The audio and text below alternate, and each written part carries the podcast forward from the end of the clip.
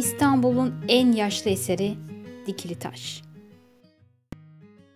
İmparator 1. Konstantin'in İstanbul'u imparatorluğun başkenti ilan etmesinin ardından inşa ettirdiği hipodrom bugünkü Sultanahmet olarak andığımız alanda bulunmaktaydı. Meydanda gördüğümüz dikili taş ve sütunlar da hipodromun ortasında ayırma seti olarak bulunan spina denilen bölümün üzerinde bulunan anıtlardan geriye kalanlardır. Spina'nın üzerine süs amacıyla konulmuş birçok eserin daha çok olduğu bilinse de günümüze sadece dikili taş, örme sütun ve yılanlı sütun gelebilmiştir.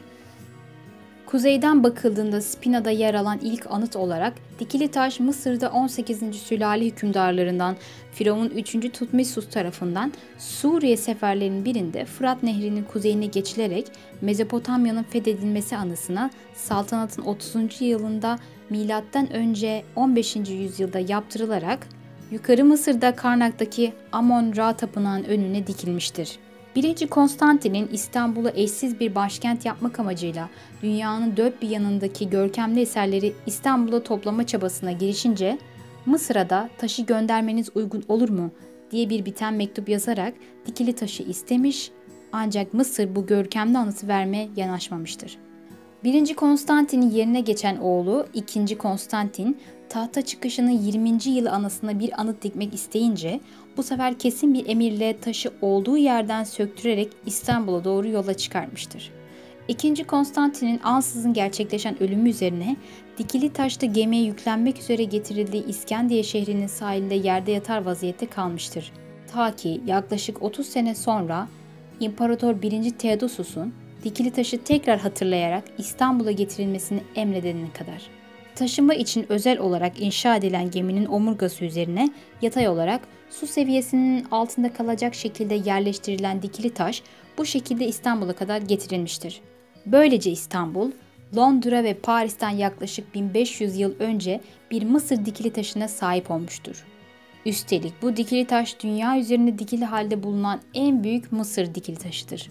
Marmara sahilinden hipodromun bulunduğu bugünkü Sultanahmet Meydanı'na demir bir yol üzerinden çekilerek çıkartılan dikili taş, boyu üçte bir oranında kısaltılmış olmasına rağmen bir süre yerine dikilememiş ve hipodromun bir köşesinde bekletilmiştir. 390 yılında İstanbul varisi Proklos'un idaresinde yattığı yerden kaldırılarak bugünkü bulunduğu yere yani o zamanlar hipodromun ortasındaki spinaya büyük çabalarla 30 ve 32 günde dikilebilmiştir. Dikili taşın bugünkü yüksekliği 19,59 metre, ağırlığı ise yaklaşık 200 tondur. Ancak orijinal boyutunun 30 metre olduğu tahmin edilmektedir. Taşın kesilmiş olduğu, üzerindeki yarım kalan hierogliflerden anlaşıldığı gibi Mısır'daki bir tapınağın duvarındaki anıtın tam halini gösteren bir kabartmadan da anlaşılmaktadır. Taşın İskenderiye'deki gemiye yüklenirken mi yoksa İstanbul'da dikilirken mi kesilmiş olduğu bilinmemektedir. Dikili taşın dört cephesinde bulunan hiyogog, hiyog, hiyo, neyse yazılar ancak 1832 yılında okunabilmiştir. Üzerinde yazılar şöyledir.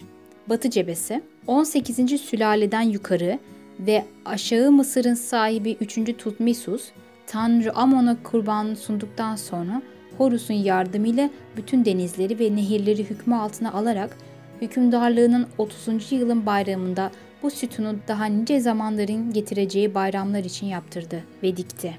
Kuzey cephesi, gizli ve kutsal ismin her tecellisine mazhar olan Tanrı Amon'a kurbanını büyük bir arz içinde sunduktan sonra ondan yardımlar dilenerek güneyin dostu, dinin nuru, iki tacın sahibi, kudretli hükümdar ülkesinin sınırlarını Mezopotamya'ya kadar götürmeye azmetti.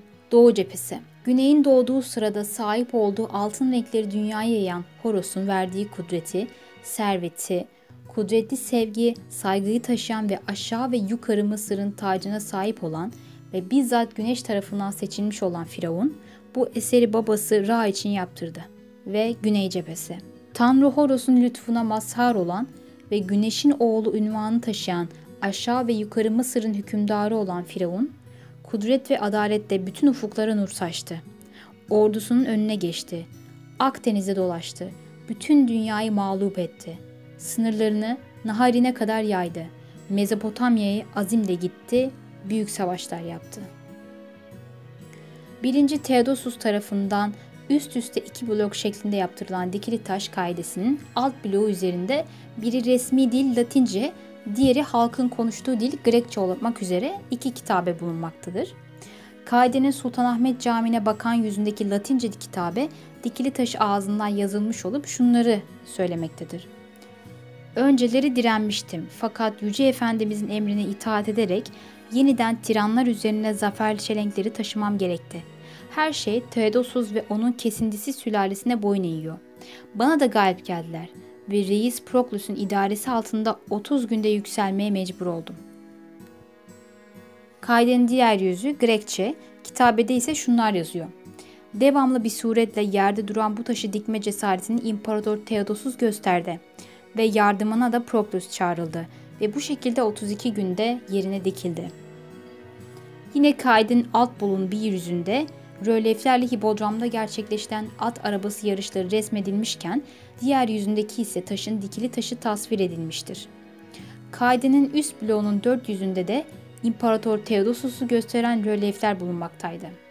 İmparatorun karısı ve oğulları Arkadius ve Honorius ile birlikte Kadhisma yani İmparator locasında gösteren bu rölyeflerde İmparator karısı ve oğulları Arkadius ve Honorius ile birlikte batı yüzünde mağlup ettiği düşmanları ona biat ederken, kuzey yüzünde hemen alt blokta tasvir edilen taşın dikili taşını denetlerken, doğu yüzünde yarış kazananları taç giydirirken, güney yüzünde ise hemen alt bloktaki at arabası yarışlarını izlerken resmedilmiştir. Anıtın üzerindeki yazıları okuyamamış olan Romalılar bunun da etkisiyle olacak dikili taşa mistik güçler atfedilmiş tılsımlı olduğuna inanmışlardır. Roma döneminde İstanbul'da bulunan birçok sütunun tılsımlı olduğuna ve bu sütunlardan her birinin şehri savaş, doğal afet, hastalık gibi değişik felaketlerden koruduğuna inanılırdı. Bu batılı inançlar Osmanlı döneminde de devam etmiştir. Evliya Çelebi seyahatnamesinin İstanbul'un içinde ve dışında olan acayip ve garip tılsımları bildirir başlıklı bölümünde İstanbul'u korunduğuna inanılan 17 sütununu ve bunların tılsımlı olduğunu anlatmıştır. Dikili taş hakkında 16. tılsım yine alt meydanında tek parça, dört köşe, kırmızı ve bukolemon renkli bir taştır ki Medyanoğlu Yanko zamanında büyük bir ustad tarafından yapılmıştır. Çelebi'ye göre çeşit çeşit hayvan ve yaratık resmi barındıran yazılar İstanbul'un ve padişahın geleceğinden haber vermesi için bir kain tarafından çizilmiştir rölyefleri yorumlayan Çelebi, bir devletin gelip İstanbul'u hükmedeceğinin işaret edildiğini söyler. Anlaşılan Çelebi'ye göre Osmanlı'nın İstanbul'u fethiyle bir kehanet gerçekleşmiştir. Kehanet böyle olunca Çelebi'nin yorumlarında imparatorluk ailesi sarıklı, bostancı külahlı ve yeniçeri börklü adamlara, imparatora biat eden düşmanlar da halktan rüşvet isteyen idarecilere dönüşür. Evliya Çelebi şüphesiz ki dikili taşı tarihsel olarak değerlendirme yetisinden ve bilgisinden yoksun değildir. Ancak tılsımlı olduğuna ve gelecekten haber verdiğine inanılan bir taştan bahsedilecekse Çelebi de kurgusunu bunun üzerine kuracak ve Çelebi'nin müballığı anlatımına bu şekilde biraz da iğneleyici bir yorumla da yer alabilecektir. Osmanlı dönemine gelinceye kadar hipodromun yok olmasına yılanlı sütun ve örme sütun ile birlikte at meydanın ortasında kalan dikili taş hokkabaz ve cambazların sahnesine dönüşmüştür. Meydanda düzenlenen büyük şenliklerde cambazlar taşın üzerine tırmanarak ve örme sütun ile dikili taş arasında gerilen ip üzerine yürüyerek akrobatik maharetler sergilemişlerdir. Sultanahmet Camii'nin inşası ile zemin seviyesinin yükselmesi sebebiyle dikili taşın kaide kısmı toprak altında kalmış. 1856 yılında British Museum arkeologlarından Charles Newton tarafından Meydanda bulunan diğer eserler yılanlı sütun ve örme sütun ile birlikte dikili taşın da çevresine kazılarak kaidesi ortaya çıkarılmış ve etrafı bugünkü korkuluklarla çevrilmiştir. 20. yüzyılın ilk yarısında da anıtın yosu tutan cepheleri temizlenmiş ve restorasyondan geçilmiştir. Dikil taşı bir tekrar özet geçecek olursak şöyle. Önce Mısır'a dikiliyor Firavun döneminde. Daha sonra Romalılarla tanışıyor. Romalılar da Hmm, İstanbul'da başkent kurduktan sonra İstanbul'a getirmek istiyorlar. Aslında Mısırların dikili taş yapmalarının sebebi ise tamamen aslında ahiret inancı olması. Çünkü çok tanrılı inanca sahipler ve başta güneş tanrısı olmak üzere ve dikili taşın yapılmasının sebebi de zaten güneş tanrısına inanmalarıyla alakalı. Şimdi şöyle e, dikili taşın yapılmasındaki sebebi ahiret inancı dedik. Bir kere ölümden sonra var olmak istiyorlar e, ve ölümden sonra da beslenebilmesi için de taşla alakalı olduğuna inanıyorlar. Önceleri taşın üzerisi tamamen altın kaplıymış. Güneş vurduğunda da okuya okuya aşağı iniliyormuş. Çünkü önceden pardon yukarıdan aşağı doğru okunuyor yazılar. Kaidenin üzerinde inek boynuzu var. Bu da e, inek başlı tanrı Hator tarafından gelmektedir. Mısır inancında da çok önemsenmektedir. Bu aslındaki buradaki inek Hator. Aslında bu bu resimdeki inek boynuzlu sembol Hz. Musa kavminin yaptığı inektir. Ve bir tane de böcek resmi var. Bu hani Mısır, Mısır filminde gördüğümüz bir böcek vardı ya o böcek. E, adı da skarabe böceği. Eski Mısırlılar ona kepre de diyorlar. Bizim Anadolu'da da gübre böceği deniliyor. E, Firavunlar normal insanlarla da bu arada evlenmiyorlar. Çok zengin ailelerin mal varlıklığı paylaşımı olmasın diye akraba evliliği yapıyorlar veya hatta kendi kız kardeşleriyle bile evleniyorlar. Fakat 3. Tutmisus kız kardeşi yok. Ablasıyla evleniyor. Ablası ise kardeşi hükmedebiliyor. Tahta geçme merasibinde sarayın haramine kapatıyor ve hapsediyor. Ve böylece 5000 yıllık Mısır tarihinde kadın firavunu ünvanını alıyor. Adı da Hatshepsut. Tutmus ise ablasının yıllarca ölmesini bekliyor. Öldüğü zaman ablasından sonra da tahta geçiyor. Ablasından çok çektiği için öbür dünyada da çektirmesin diye ve karşılaşmamak için ablasının dikili taşının etrafını tuğlalarla örüyor.